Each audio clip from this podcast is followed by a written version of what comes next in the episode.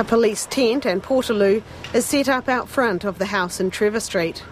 The home, which still has a Harcourts for sale sign up, is cordoned off with emergency tape. The homeowner said they were told on Wednesday that Yanfei Bao would be showing the house to a prospective buyer. Today, police forensic staff could be seen at work inside the home, and a police guard is keeping watch outside.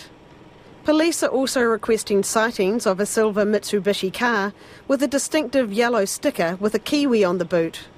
A woman who lives in Trevor Street, who asked not to be named, says she saw the car. When the police first arrived, it, I didn't really it didn't register with me until I heard one of the neighbours talking about it. Then it's like clicked. It's like, yeah, I remember that car. It was sitting down in Trevor Street and on a bit of an angle, but I, I'm sure it sat there for a couple of days.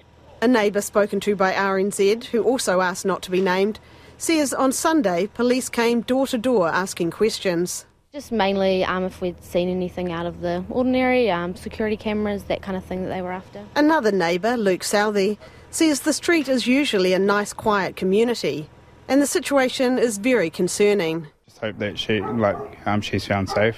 Um, is the main thing. I Is um, wish the the best for the family and her that everything's um, not as bad as what people may anticipate, and um, she gets home safe, especially for for her child and her husband.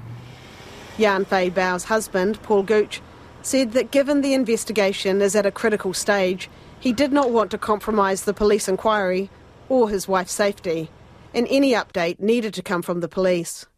Harcourts Wigram, Ms Bao's employers, also said they had been told by police to not make any statements.